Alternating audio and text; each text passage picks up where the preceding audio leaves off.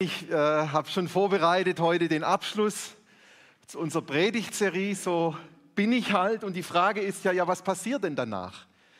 Was passiert jetzt in den nächsten Wochen und Monaten? Dazu ein Zitat von dem französischen Schriftsteller Antoine de Saint-Exupéry. Wenn du ein Schiff bauen willst, dann trommle nicht Männer zusammen, um Holz zu beschaffen und Arbeiten einzuteilen sondern lehre die Männer die Sehnsucht nach dem weiten, endlosen Meer. Eine Sehnsucht bewirkt eine Kraft und Motivation, die uns mit großer Überzeugung und Hingabe an Herausforderungen und Hürden herangehen lässt und die uns Kraft gibt, diese Dinge zu überwinden, diese Hürden und Hindernisse. Meine Frau und ich, wir haben uns in England kennengelernt, 1995. Wir haben uns im August 95 haben wir uns verlobt und dann im August 96 haben wir geheiratet. Und bis drei Monate vor unserer Hochzeit lebte Jenny in England und ich in Deutschland. Und das bedeutete für uns, dass wir einmal im Monat uns gegenseitig besucht haben. Also alle einmal im Monat sind entweder Jenny nach Deutschland geflogen oder ich bin nach, nach England geflogen. Fünf bis sieben Tage haben wir dort dann Zeit füreinander gehabt. Und es war mit einem großen Aufwand verbunden. Das hat Geld gekostet, diese ganzen Tickets, Flugtickets da sich zu besorgen. Ich hatte gerade mit dem Theologiestudium angefangen. Das hat dann auch immer ein paar Tage dann in dieser Zeit gelitten. Und äh, Trotzdem war es uns das alles wert zu sagen, wir wollen uns sehen, wir wollen die Zeit miteinander investieren. Wir hatten eine Sehnsucht nacheinander, nach, äh, äh, aufeinander, dass die Kosten und die Mühen überhaupt nicht ins Gewicht gefallen sind, sondern die Sehnsucht, sich zu sehen und die Zeit miteinander zu verbringen, die haben die Kosten und Mühen bei weitem, bei weitem übertroffen. Also wenn, wenn Sehnsucht groß ist, wenn Sehnsucht groß ist, dann werden alle Mühen klein. Das ist einfach so. Wenn die Sehnsucht groß ist, werden die Mühen klein. Und seit dem 12. Februar läuft jetzt diese Predigtserie, so bin ich halt, ja, so bin ich halt. Und wir hatten euch da ein paar Themen vorgestellt. Insgesamt waren das vier. Und einfach nochmal, uns, um uns in Erinnerung zu rufen, worum es dabei ging, hier nochmal die Predigtthemen. Es ist angenehm, Kind zu bleiben. Mein Leben ist schon anstrengend genug. Ich darf keine Schwäche zeigen. Und mein Glaube ist Privatsache. In diesen Predigten ging es im Kern um Jüngerschaft. Es ging darum, geistig in die Tiefe zu wachsen. Und gleichzeitig ging es um Überzeugungen, die in unseren Gedanken, in unserem Reden, im, im Miteinander da sind, die uns zurückhalten wollen, genau in diesen geistlichen Wachstumsprozess reinzufinden diese vier Predigten, die uns zeigen, wie wir manchmal ticken und was uns für Gedanken zurückhalten, geistlich zu wachsen.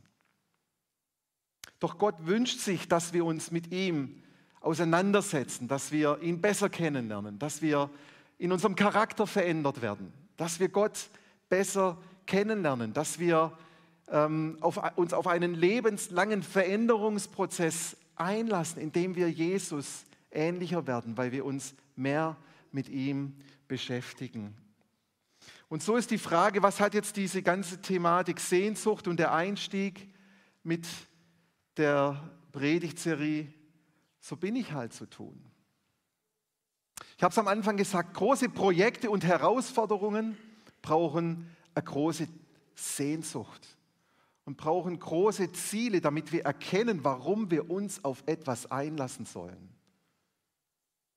Und Jüngerschaft ist so ein großes Projekt, weil es ans Eingemachte geht und weil es uns eigentlich nicht eigentlich, weil es uns ein Leben lang begleitet.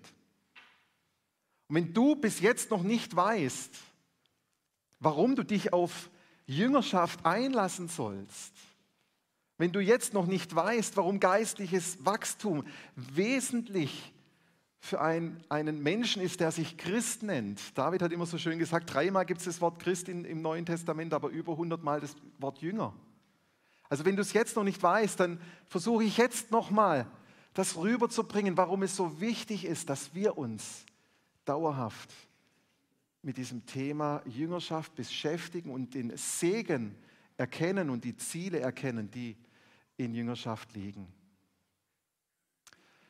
Es braucht Sehnsucht. Es braucht Sehnsucht, dass wir uns an die Hürden und die Herausforderungen heranwagen. Und ich habe heute Morgen vor, mit euch mal vier solche Sehnsüchte anzuschauen, die wir, glaube ich, alle haben.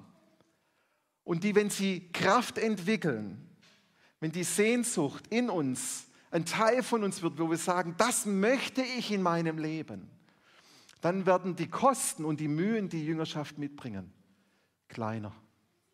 Was sind diese vier Sehnsüchte? Ich glaube, wir alle haben eine Sehnsucht nach Wachstum und Reife. Wir alle wünschen uns so in, eine, in, eine, in, eine, in, eine, in, ein, in ein Leben zu finden, wo wir zur Ruhe kommen im Glauben, wo Probleme uns nichts antun, weil wir wissen, wie geborgen wir sind in Gott, weil wir Jesus kennen, wo wir stark sind, mit Problemen umzugehen. Ich glaube auch, dass wir alle eine Sehnsucht danach haben, Hürden zu meistern. Dass wir eine Sehnsucht danach haben, dass Dinge, die nicht funktionieren, dass wir sie hinbekommen, dass wir, sie, ähm, dass wir erfolgreich sind in geistlichen Dingen.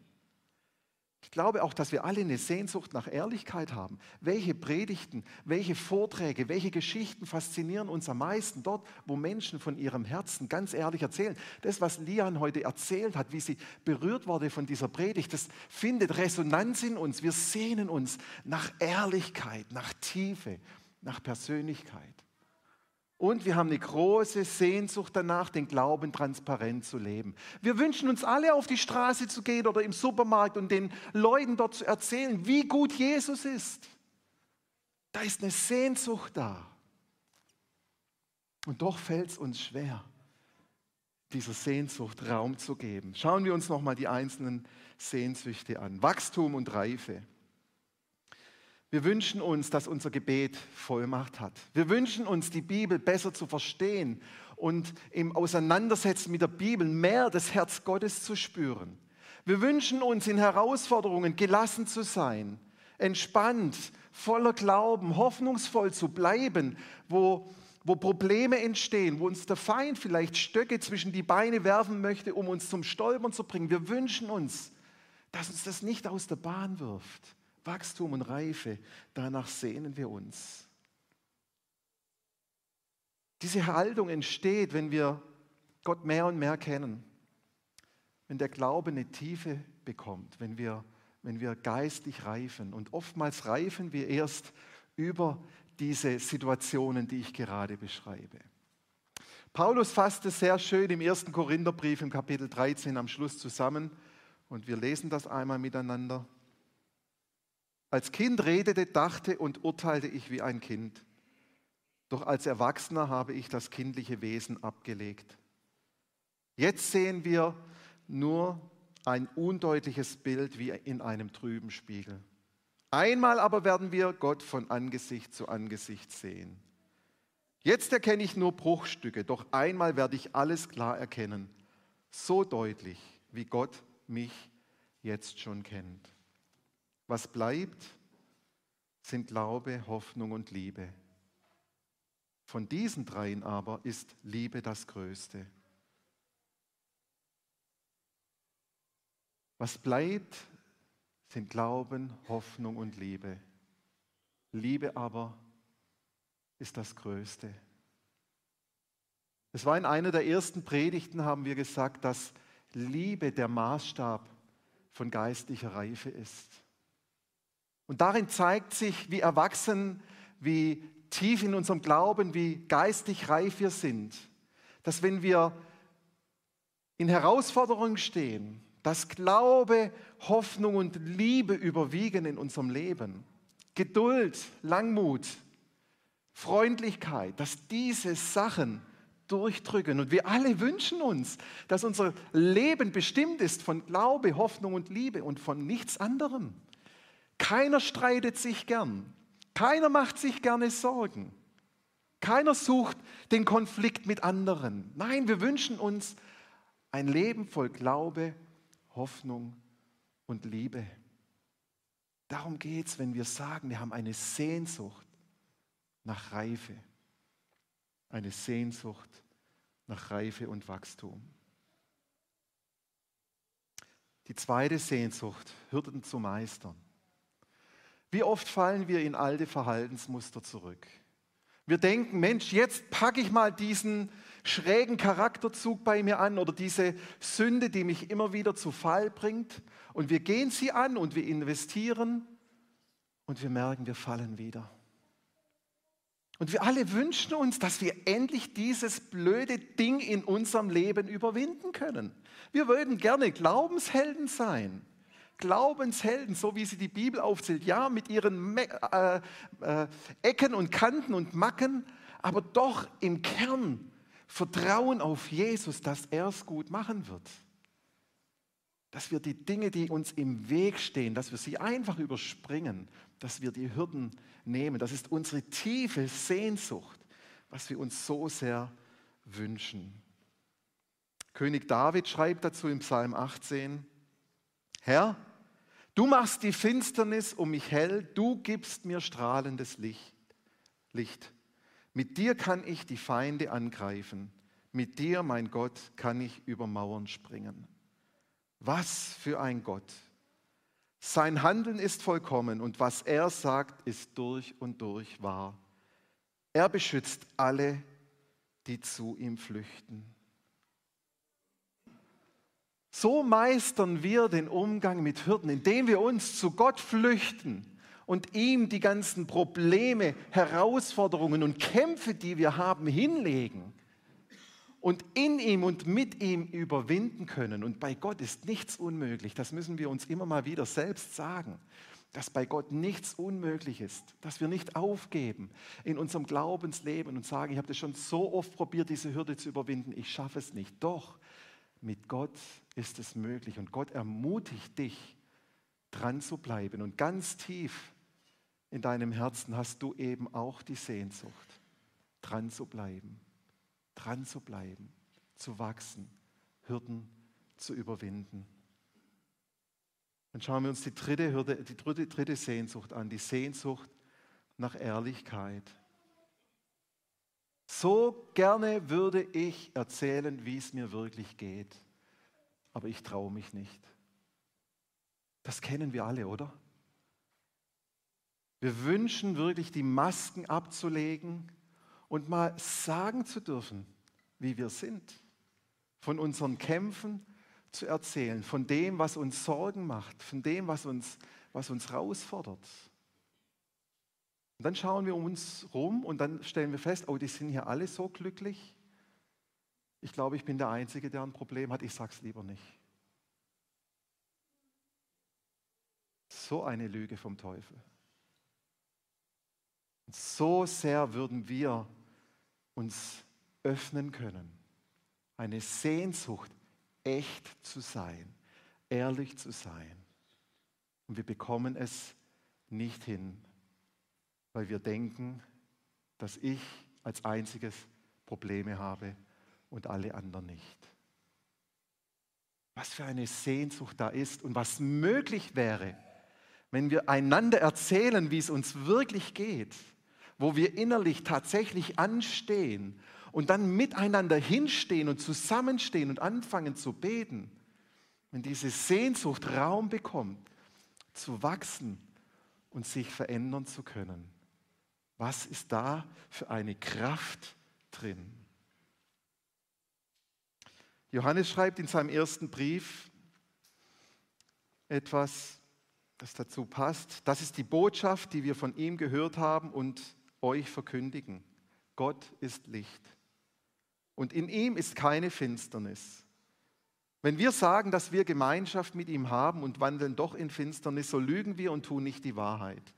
Jetzt kommt's. Wenn wir aber im Licht wandeln, wie er im Licht ist, so haben wir Gemeinschaft untereinander. Ich habe das immer gelesen, habe gedacht, wenn wir aber im Licht wandeln, wie er im Licht ist, so haben wir Gemeinschaft mit Gott. Nein, Gott hat schon Gemeinschaft, auch wenn wir in der Finsternis sind und Dinge verbergen und Dreck am Stecken haben. Aber wenn wir ans Licht kommen, dann wird unsere Sehnsucht gestellt, untereinander Gemeinschaft zu haben, voneinander zu hören, voneinander zu lernen. Warum? Weil das Blut Jesus, seines Sohnes, uns reinmacht von aller Sünde. Also Ehrlichkeit schafft Gemeinschaft schafft das, wonach wir uns sehnen, echt sein zu können, sich nicht verstellen zu müssen, nicht Masken tragen zu müssen, was so anstrengend sein kann, immer wieder Theaterle zu spielen. Und dann die vierte Sehnsucht, den Glauben transparent zu leben.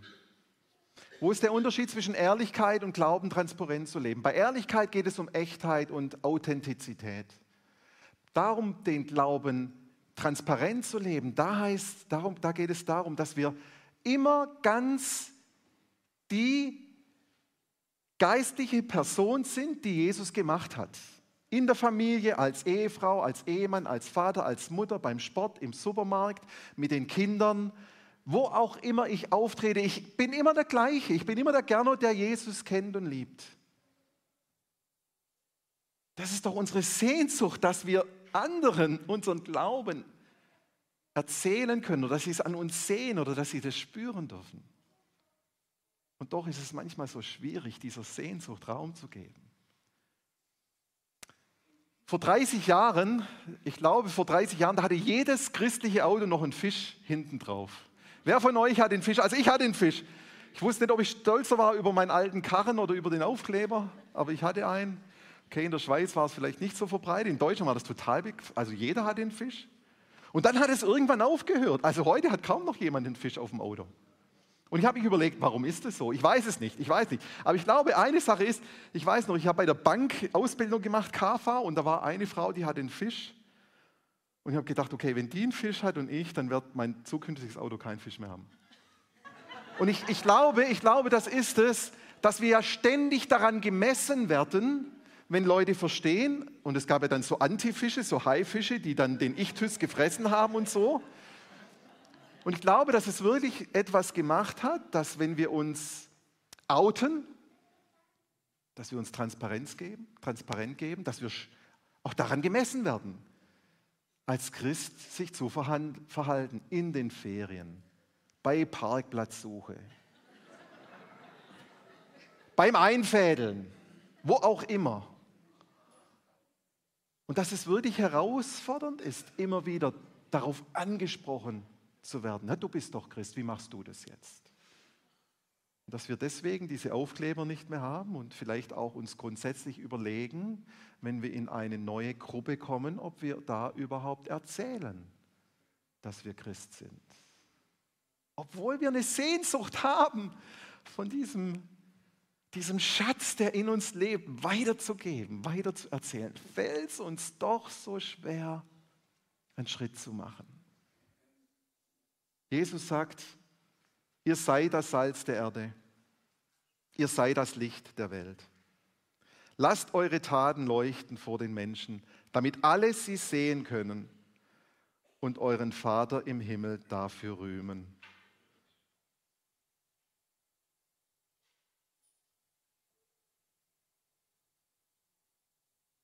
Unser Glaubensleben, der ist geprägt von Sehnsüchten, oder? Hey, das sind doch tolle Dinge, die der Glaube mit sich bringt. Und das sind, das sind alles Wünsche, die in uns brennen, nicht in dir brennen, in mir brennen. Ich kann es mir nicht vorstellen, dass jetzt hier die meisten von uns sagen, ja, ja, ich finde es nicht gut. Sondern das sind Dinge, nach denen wir uns sehnen. Und doch merken wir, wenn wir uns aufmachen, auf den Weg machen, dass es Hindernisse gibt, dass es Hürden gibt und dass es dem Feind gar nicht gefällt, wenn wir Schritte tun, geistig zu wachsen und in die Tiefe zu wachsen. Und das war der Hauptgrund für unsere Predigtserie, warum wir diese Themen so genannt haben. Vielleicht kannst du jetzt einmal die große Folie einblenden. Denn wenn wir sagen, wir haben eine Sehnsucht nach Wachstum und Reife, dann kommt doch sofort der Gedanke, aber es ist doch so schön, Kind zu sein. Also ich bin noch nicht so weit, dass ich jetzt mit den Problemen umgehe. Ich brauche jemanden, der mir über den Kopf streicht und der mir hilft und mich stützt. Das gehört auch dazu, dass wir einander tragen, keine Frage. Aber die Sehnsucht ist, dass wir wachsen und reif werden im Glauben. Oder wenn die Hürden da sind, die wir meistern sollen und wo wir rangehen, sofort ist da der Gedanke, oh, nee, mein Leben ist schon so anstrengend. Hey, nee, also, oh, ich kann jetzt nicht auch noch in Glauben da so reinbuttern. Also jetzt, Jesus, jetzt musst du einfach mal so helfen. Und er macht es auch. Aber wir bleiben immer auf dem Kindstatus. Ja, wir sind Christen. Ja, Jesus hilft dir. Aber diese Reife, nach der wir uns sehnen, die kommt einfach nicht. Die Sehnsucht nach Ehrlichkeit, die wird komplett torpediert von diesem Glaubenssatz, ich darf keine Schwäche zeigen. Sei stark. Wie viele von uns sind so erzogen worden? Sei stark. Und das übernimmt ein Eigenleben und es fällt uns schwer, selbst wenn wir es wollen, anzufangen, ehrlich zu sein, zu sagen, ich kann jetzt hier gerade nicht mehr so oder so oder so. Oder wenn es darum geht, dass unser Glauben transparent gelebt werden soll, dann sagen wir, also sorry, also Glauben ist ja Privatsache.